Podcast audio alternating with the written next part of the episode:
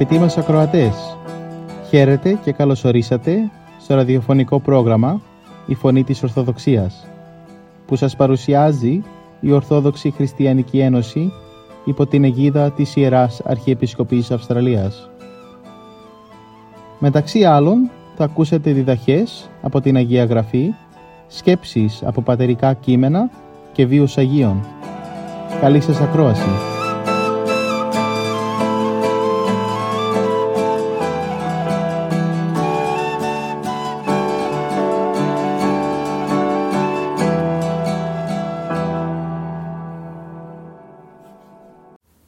Σήμερα θα μας μιλήσει η κυρία Ελένη Αμπουγιάννη για τη σημερινή Ευαγγελική Περικοπή με θέμα το ερώτημα που απέφθινε κάποιος νομικός στον Κύριο.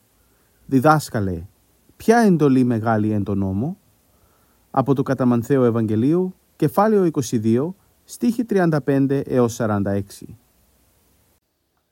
Στη σημερινή Ευαγγελική Περικοπή από το Καταμαθαίο Ευαγγέλιο βλέπουμε ένα νομικό να κάνει μία ερώτηση στον Ιησού.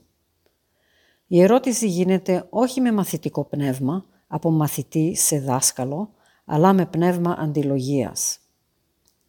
Γιατί το έκανε αυτό; Γιατί προηγουμένως ο Ιησούς είχε βάλει τους Σαδουκαίους στη θέση τους, γιατί προσπαθούσαν να τον παγιδέψουν στο θέμα της Ανάστασης των νεκρών, στην οποία δεν πίστευαν. Οι Φαρισαίοι μάθανε ότι ο Ιησούς έβαλε τους Σαδουκαίους στη θέση τους και μαζεύτηκαν με τη σειρά τους. Ένας από αυτούς ήταν ο νομικός, ο οποίος δίδασκε τον Μωσαϊκό νόμο. Παρόλο που δεν προσπαθούσε να παγιδέψει τον Ιησού όπως τους Σαδουκαίους, δεν έκανε την ερώτηση σαν ταπεινός μαθητής, αλλά για να τον δοκιμάσει και να δει πόσο ο Ραβίνος από τη Γαλιλαία μπορούσε να συγκριθεί με τα πιστεύω των Φαρισαίων.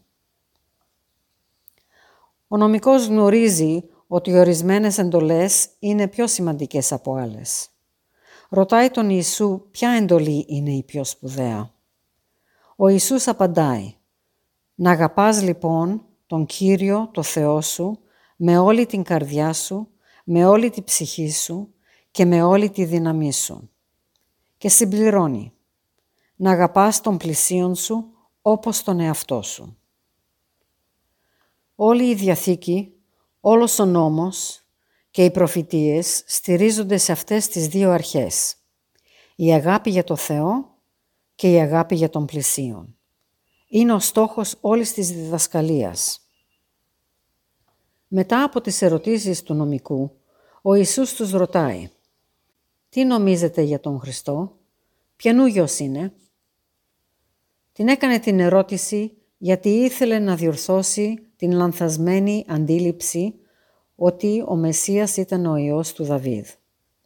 Δεν διαφωνούσε ότι ο Ιησούς ήταν απόγονος του Δαβίδ, αλλά ήθελε να διορθώσει την κοινή αντίληψη ότι ο Μεσσίας ήταν ηρωικός στρατηγός όπως το Δαβίδ. Ο κόσμος νόμιζε ότι ο Ιησούς θα ήταν επαναστάτης και ότι θα μάζευε στρατό που θα έδιωχνε τους Ρωμαίους από την Παλαιστίνη και θα έκανε το Ισραήλ μεγάλη εξουσία. Το αντίθετο όμως. Ο Χριστός δίδαξε ότι ο Μεσσίας ήταν υπερβατικός και η βασιλεία του θα ήταν πνευματική, όχι πολιτική. Όπως έγραψε ο Δαβίδ στο Ψαλμό 110. Είπε στον Κύριό μου ο Κύριος, κάθισε στα δεξιά μου, ώσπου να υποτάξω τους εχθρούς σου κάτω από την εξουσία σου. Ο πρώτος Κύριος στο ψαλμό αυτό είναι ο Θεός Πατέρας. Ο δεύτερος Κύριος είναι ο Υιός Μεσσίας. Ο Ιησούς δείχνει ότι ο ίδιος ο Δαβίδ τον ονομάζει Κύριο, που δείχνει ότι ήταν ανώτερος από τον Δαβίδ. Πώς τότε μπορούσε να είναι ο γιος του Δαβίδ και κατώτερος; Ασφαλώς ο λαός είχε λανθασμένη αντίληψη για τον Μεσσία. Ο Ιησούς απαντούσε στα επιχειρήματα των Φαρισαίων και των Σαδουκαίων από την Αγία Γραφή, που γνωρίζανε και εκείνοι και δεν μπορούσε κανείς να αντιμιλήσει, ούτε και να κάνει άλλη ερώτηση και τον άφησαν να συνεχίσει τη διδασκαλία του. Σε αυτή την περικοπή και σε πολλές άλλες που ακολουθούν, ο Ιησούς προσπαθεί να σπάσει τη σκληρότητα και την υπερηφάνεια των Φαρισαίων με το να τους αποδείξει την ουσία της πίστης, δηλαδή την αγάπη. Βλέπουμε στη περικοπή ότι η αγάπη στηρίζεται στη διάθεση ή στη στάση του χριστιανού απέναντι στον κόσμο και του Θεού. Ο Θεός αποκαλύφθηκε μέσω Χριστού, είναι Θεός των πάντων, ανήκει σε όλους. Μέσω εκείνων ο κόσμος έχει συνοχή, η ανθρωπότητα είναι ενωμένη και οι διαφορές των ανθρώπων δεν έχουν σημασία, γιατί μας αγαπάει ο Θεός, όλους μας, χωρίς διάκριση. Το ότι μας αγαπάει χωρίς διάκριση εννοεί ότι ο Θεός δεν μας δημιούργησε σαν δούλους, αλλά σαν παιδιά Του. Αν θυμηθούμε την παραβολή του Ασώτου, βλέπουμε τον Άσωτο να επιστρέφει στο σπίτι του πατέρα του, ζητώντας να είναι υπερέτης. Και του λέει «Δεν είμαι άξιος να λέγομαι γιος σου». Και τον διακόπτει ο πατέρας.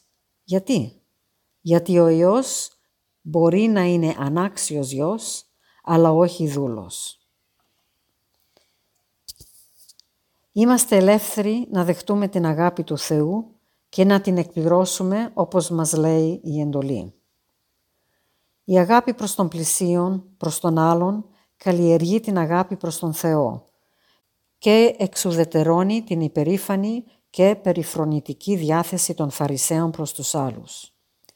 Ας δούμε τι έχουν να μας πούν διάφοροι πατέρες και Άγιοι για την αγάπη. Όλα τα έργα των πατέρων συμφωνούν ότι η μεγαλύτερη αξία αρετή είναι η αγάπη και ότι αυτή η αγάπη για το Θεό και τον πλησίον πρέπει να συνοδεύει τον άνθρωπο στην πορεία του προς την τελείωση για να μπορέσει να μπει στη Βασιλεία του Θεού. Η αγάπη χριστιανική δείχνει τη διάθεση του πιστού να προσφέρει τον εαυτό του στον συνάνθρωπο σαν ευχαριστία και δοξολογία προς το Θεό και την ένωση μαζί του. Ο Άγιος Μάξιμος ο Ομολογητής τονίζει «Μη καταφρονήσεις την εντολή της αγάπης, γιατί γι' αυτό είσαι παιδί Θεού». Αυτή είναι η πόρτα μέσω της οποίας γίνεται άξιος θεατής της Αγίας Τριάδας, συνεχίζει ο Άγιος Μάξιμος. Αλλά χρειάζεται αγαθή διάθεση στη ψυχή. Άλλοι πατέρες, όπως τον Σιμεών τον νέο θεολόγο και τον Ιωάννη της Κλίμακας, επισημαίνουν ότι η αγάπη είναι αυτό που ενέπνευσε, δίδαξε, ενήργησε και έδωσε δύναμη στους προφήτες, στους Αποστόλους και στους μάρτυρες. Ο Μέγας Βασίλειος ταυτίζει την αγάπη με τον Θεό λέγοντας «Όποιος έχει αγάπη έχει το Θεό». Ενώ ο Άγιος Ιωάννης ο Χρυσόστομος, τονίζοντας την αξία της, λέει «Δεν υπάρχει τίποτα σαν την αγάπη». Ο ίδιος ο Χριστός με τη ζωή του δίδαξε την αγάπη στους ανθρώπους. Με το παράδειγμά του, τα θαύματα, τις παραβολές, προσπαθούσε να δείξει ότι τα πάντα είναι η αγάπη και μόνο με αυτή μπορεί ο άνθρωπος να ανεβεί στα ύψη της πνευματικότητας. Αλλά το θέμα χρειάζεται δουλειά. Ο Μέγας Βασίλειος τονίζει ότι η αγάπη δεν διδάσκεται, αλλά φυτρώνει μέσα μας αλλά μόνο, όπως λέει ο Άγιος Σιμεών, όταν καθαρίσει πρώτα η καρδιά με μετάνοια και δάκρυα. Τι εννοεί αυτό; Εννοεί ότι χρειαζόμαστε πολύ απεξεργασία στον εαυτό μας για να καθαρίσουμε το νου μας και την καρδιά μας από άσχημες σκέψεις, υποψίες, θυμό κλπ. για τον άλλον. Χρειάζεται αυτοεξέταση, να δούμε τι είναι αυτό που με ενοχλεί και γιατί με ενοχλεί και τι πρέπει να, να αλλάξω στον εαυτό μου για να μάθω υπομονή και αντοχή και να φτάσω σε σημείο αγάπης γιατί ο άλλος είναι παιδί Θεού, όπως είμαι κι εγώ. Εφόσον με αγαπάει ο Θεός, παρά τα ελαττώματά μου και όλες τις αδυναμίες μου και όλες τις αμαρτίες μου, εγώ πώς να μην αντέχω τον πλησίον μου; Γιατί κοτσομπολεύω, γιατί θυμώνω, γιατί φωνάζω, γιατί περιφρονώ; Είναι η μεγαλύτερη εντολή, όπως είπε ο Χριστός στο νομικό, στο σημερινό Ευαγγέλιο. Είναι το κριτήριο με το οποίο θα κρίνει ο Κύριος στη Δευτέρα Παρουσία, όταν θα χωρίσει τους ανθρώπους δεξιά και αριστερά. Με επισκέφτηκες, μου έδωσες να φάω, μου έδωσες να πιω, με έντισες; Η αγάπη δυναμώνει όσο συνδεόμαστε με το Θεό. Η αληθινή αγάπη είναι αποτέλεσμα συνεχούς αγώνα να απαλλαχτούμε από αυτά που μας ρίχνουν κάτω και να προσανατολιστούμε στον Θεό. Οι πατέρες της Εκκλησίας μας καλούν σε αγώνα επίμονο και επίπονο για να αποκτήσουμε σωστή αγάπη προς τον Θεό και προς τον πλησίον και να την δείξουμε με τις πράξεις μας στην καθημερινότητα της ζωής μας.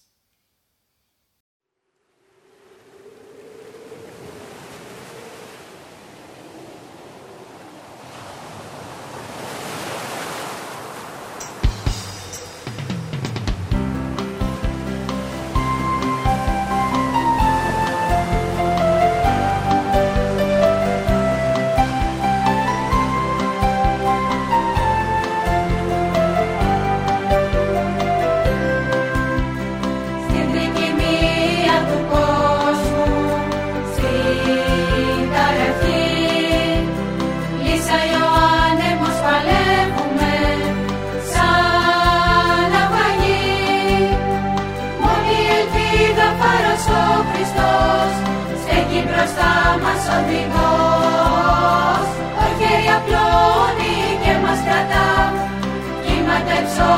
το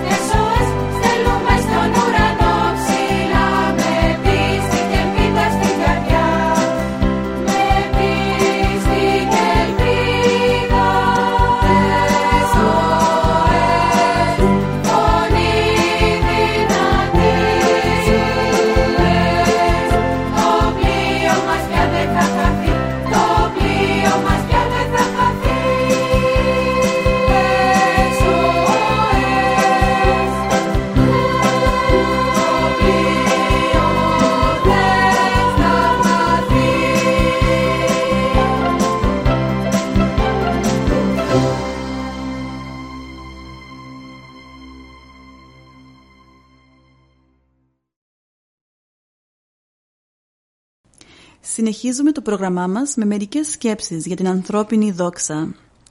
Η δόξα των ανθρώπων σου στερεί τη δόξα του Θεού. Μη γλυκένεσαι με την τιμή του κόσμου τούτο, για να μην πικραθείς ξαφνικά και αναπάντεχα από την ατίμωση του κόσμου τούτου. Γιατί σε αυτή τη γη τη δόξα ακολουθεί συνήθως η ατίμωσης. Μετά την ευδαιμονία έρχεται η δυστυχία. Μετά την ευφροσύνη οι θλίψεις. Μετά τη χαρά ο πόνος, μετά τη ζωή ο θάνατος.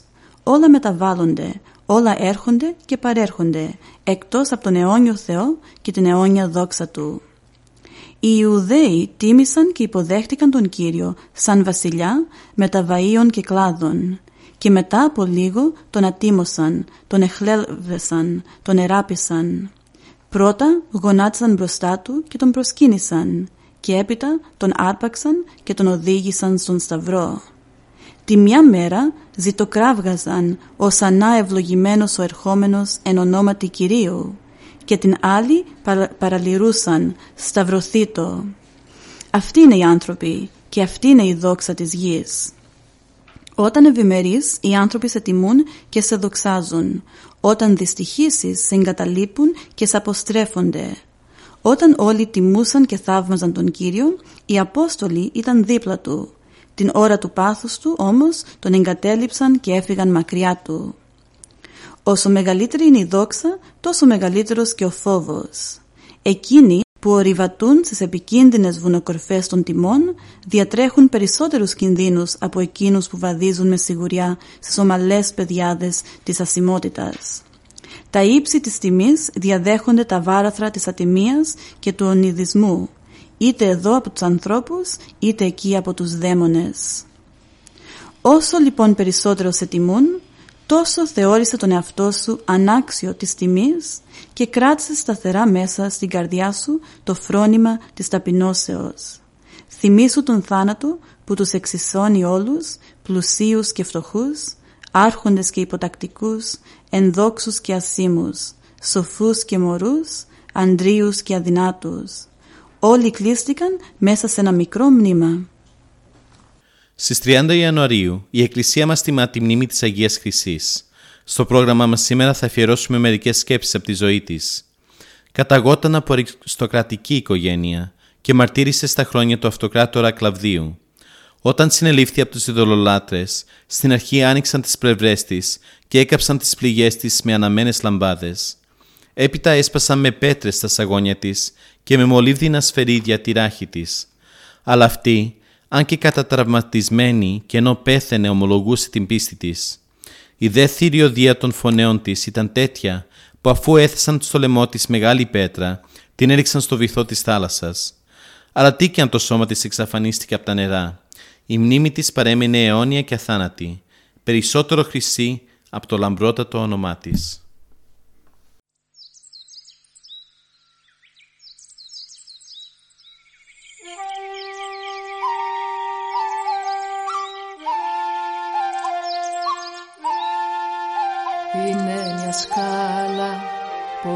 Ψηλή που απ' τη γη φτάνει στα ουράνια κι όποιος μπορέσει να την ανεβεί του Χριστού θα κερδίσει δυο στεφάνια.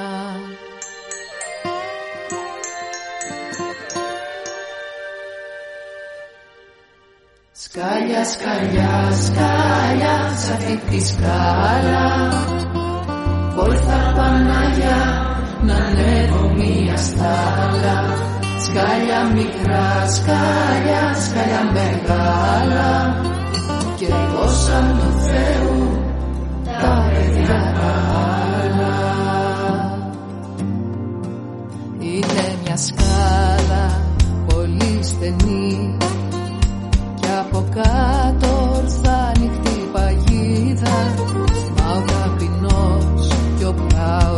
ανεβεί Γιατί έχει της αγάπης της σφραγίδα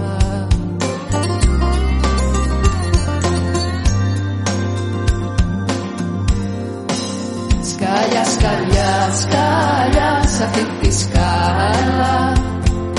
Βόηθα Πανάγια ανέβω μία στάλα. Σκάλια μικρά, σκάλια, σκάλια μεγάλα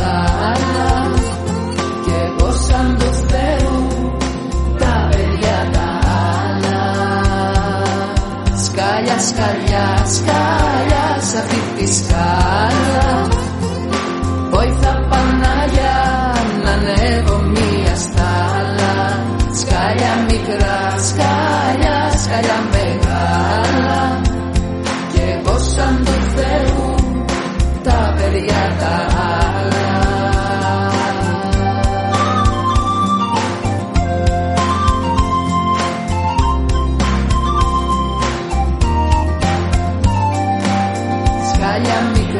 σκαλιά, σκαλιά μεγάλα κι εγώ σαν του Θεού τα παιδιά τα άλλα.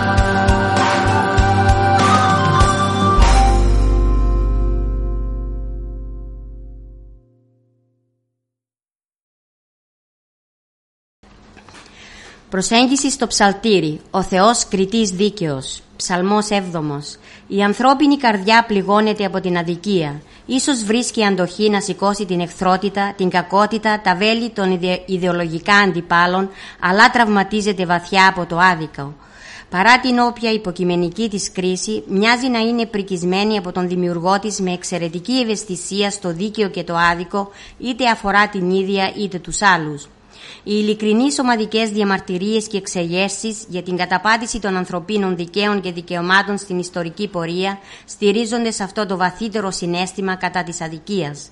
Σε προσωπικό επίπεδο η αυστηρή κρίση ή η τιμωρία ευχαριστεί στο βάθος αυτόν που έφτεξε γιατί ικανοποιείται η αίσθηση του δικαίου.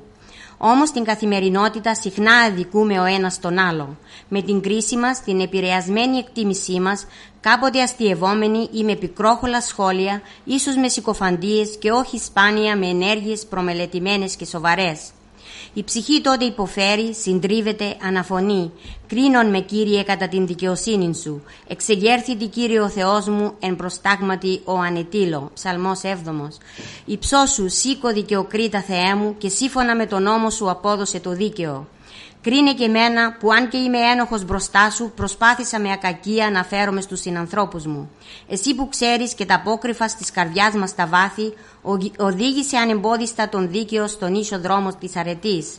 Ο Δαβίδ φαίνεται πως έγραψε τον 7ο ψαλμό κάτω από την επίδραση κάποιας ζωηρής συγκίνησης, γι' αυτό και δεν κρατάει αυστηρή συνοχή στις ιδέες, ούτε πολύ ομοιομορφία στο μάλλον διθυραμβικό ρυθμό του. Βέβαια και οι πέντε στροφές του ψαλμού που εκτελούνται κατά αντιφωνία περιεχόμενο έχουν την ευχαριστία. Ο ποιητής παρακαλεί τον Θεό, στον οποίο έχει στηρίξει την ελπίδα του, να έλθει βοηθός του, προβάλλει την αθωότητά του. Ζητάει την επέμβαση για την τιμωρία των αδίκων, εξαιρεί τη δικαιοσύνη του Θεού. Προειδοποιεί όσους καταφρονούν τη μακροθυμία του να επιστρέψουν στο σωστό πριν εξακοντιστούν τα βέλη της θείας Οργής. Συνειδητά ή ασυνείδητα επιθυμεί να αποδειχθεί το δίκαιο. Αγωνίζεται γι' αυτό. Συχνά όμως όταν είναι υποτονική και η πνευματική καλλιέργεια στη βαριά αδικία ξεσπάει αντεκδίκηση, πόλεμος, συνεχιζόμενη εχθρότητα. Η αδικία ξεσηκώνει την ανθρώπινη αδυναμία, αναταράζει την καρδιά και το λογικό, οδηγεί σε ενέργειες άκριτες. Μόνο η καταφυγή στον Θεό ηρεμεί την ψυχή, στάζει γαλήνη, διατηρεί νυφαλιότητα στην κρίση. Όταν με απόλυτη εμπιστοσύνη ακουμπούμε στο δικαιοκρίτη πατέρα μας όποιον πόνο από πιθανή αδικία των άλλων, τότε περισσότερο ευαίσθητη γίνεται η συνείδησή μας. Φοβάται μήπως η ίδια λυπήσει με άδικο λόγο τους άλλους. Είναι πιο προσεκτική στις εσωτερικές και εξωτερικές κρίσεις της. Συλλαμβάνει την επιπόλαιη ή με επίγνωση αδικία της. Προσπαθεί με ευθύτητα, παρησία και ειλικρίνεια να μένει ακατάγνωστη. Η καρδιά γεμίζει από επίοικια και ανεξικακία. Υμνεί ευγνώμονα τον Θεό για την προστασία του σε κάθε αδικούμενο. Ο Θεός κριτής δίκαιος. Στις 2 Φεβρουαρίου η Εκκλησία μας γιορτάζει την γιορτή της Υπαπαντής του Κυρίου. Αυτή η γιορτή είναι από τις πιο παλιές χριστιανικές εορτές. Εμφανίστηκε για πρώτη φορά στη Δύση περί τα μέσα του 4ου αιώνα και ασφαλώς μετά την καθιέρωση της εορτής της γεννήσεως του Χριστού στις 25 Δεκεμβρίου από τον Πάπα της Ρώμης Ιούλιο. 40 ημέρες μετά τη γέννηση του Χριστού, ο Ιωσήφ με τη Θεοτόκο, ακολουθώντας τη συνήθεια των Ιουδαίων, πήραν το θείο βρέφος και το πήγαν στο ναό των Ιερουσαλήμων για να το αφαιριώσουν στο Θεό και να προσφέρουν ακόμη για τη γέννησή του και τον καθαρισμό τους την από τον νόμο προβλεπομένη θυσία. Κάτι ανάλογο που γίνεται σήμερα με το σαραντισμό της μητέρας. Η προσφορά αυτή για τις φτωχές οικογένειες ήταν ένα ζευγάρι τριγώνια ή δύο μικρά περιστέρια, μια και δεν ήσαν σε θέση να προσφέρουν ένα ολόκληρο αρνί. Μέσα στο ανώνυμο εκείνο πλήθος των προσκυνητών, μόνον ένας ξεχωρίζει την Άγια οικογένεια. Και αυτός είναι ο πιστός, ο δίκαιος, ο ταπεινός και ενάρετος Σιμεών, που ζει ευλαβικά στην Ιερουσαλήμ. Ανήκει στην ομάδα εκείνη που περιμένει καρτερικά να δει τον ερχομό του σωτήρα. Στον ευσεβή αυτόν Σιμεών είχε αποκαλυφθεί από το Θεό με φώτιση θεία ότι δεν θα πεθάνει πριν δει τον αναμενόμενο Μεσσία και λυτρωτή. Το σχετικό χωρίο του Ιερού Ευαγγελίου γράφει και είναι αυτό και χρηματισμένον υπό του Πνεύματος του Αγίου μη είδην θάνατον πριν η είδη των Χριστών Κυρίου. Και η πίστη του ευσεβή γέροντα ότι θα πραγματοποιηθεί η υπόσχεση αυτή του Θεού γινόταν κάθε ημέρα και μεγαλύτερη και πιο σταθερή. Και να που τώρα ήρθε η στιγμή της πραγματοποίησης της θείας Υπόσχεσης με την πιο τιμητική συνάντηση. Καθώς ο Ιωσήφ και η Μαρία, έχοντας στο χέρι το βρέφος Ιησού, μπαίνουν στο ναό του Σολομώντα, φωτισμένος από το Άγιο Πνεύμα, ο Σιμεών αναγνωρίζει στο πρόσωπο του παιδιού αυτού το σωτήρα και προχωρεί μερικά βήματα προς το μέρος τους.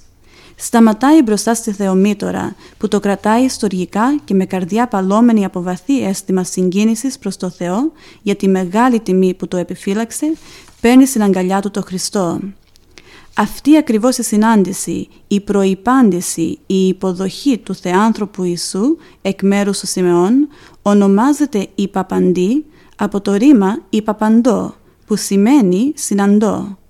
Με το Χριστό στην αγκαλιά τώρα, η ψυχή του πρεσβύτη Σιμεών ξεσπά σε δοξαστικούς ύμνους και ευχαριστήριες προσευχές προς τον ύψιστο, που τον αξίωσε να δεχτεί στην αγκαλιά του το λυτρωτή του κόσμου. Να πως διασώθηκε από τον Ευαγγελιστή Λουκά η προσευχή του ευλαβή Σιμεών νυν απολύεις των δούλων σου δέσποτα κατά το ρήμα σου εν ειρήνη, ότι είδον οι οφθαλμοί μου το σωτηρίον σου, ότι ετοίμασας κατά πρόσωπον πάντων των λαών. Τα λόγια αυτά σε ελεύθερη απόδοση σημαίνουν «Τώρα Θεέ μου που είδα το λυτρωτή του κόσμου, μπορείς να πάρεις την ψυχή μου, μπορώ να πεθάνω και να φύγω ειρηνικά σύμφωνα με την προφητεία σου» γιατί είδα με τα μάτια μου τον ενανθρωπίσαντα Υιό Σου, ο οποίος θα φέρει τη σωτηρία στον κόσμο. Έφυγα από το Φαραώ της Αιγύπτου της σκλαβιά, μα κι εγώ το Μωυσή έφτασα ως το Σίνα, στο Σίνα να ανεβώ, πολύ το επιθυμώ, στην Αγία Κορυφή ανάβαση σκληρή, Θεέ μου δώσ' μου υπομονή, κατερία αντοχή να αποκτήσω την ευχή. Την ευχή για να τη λες πρέπει από το μυαλό να πετάξεις μακριά κάθε πράγμα κοσμικό. Στην αρχή την ευχή να τη λες προφορικά κι ύστερα από καιρό θα σου γίνει νοέρα και στα λόγια της ευχής να είναι όλη προσοχή γιατί όταν φανταστείς κινδυνός θα πλανηθείς. Απ' το δέντρο της ευχής βγαίνουνε καρποί γλυκείς ότι μέλη είναι αυτό δεν μπορείς να φανταστείς. Τον πειράζοντα πολύ ερεθίζει η ευχή και γι' αυτό μην πτωηθείς όταν σου επιτεθεί η μητέρα του Χριστού ηγουμένη μυστική ευλογεί τους χριστιανούς και τους δίδει την ευχή Γέροντά μου σεβαστέ, Μωυσή μου νοείτε, έλα δώσ' μου μια ευχή να αποκτήσω την ευχή.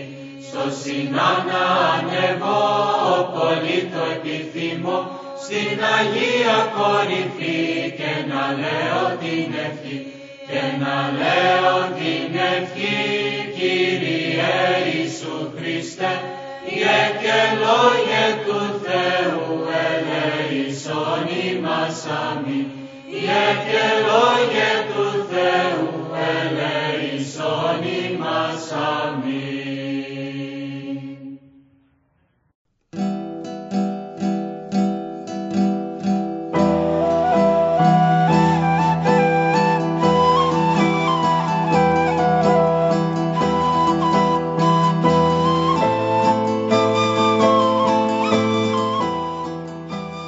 Και εδώ φτάσαμε στο τέλος του προγράμματος.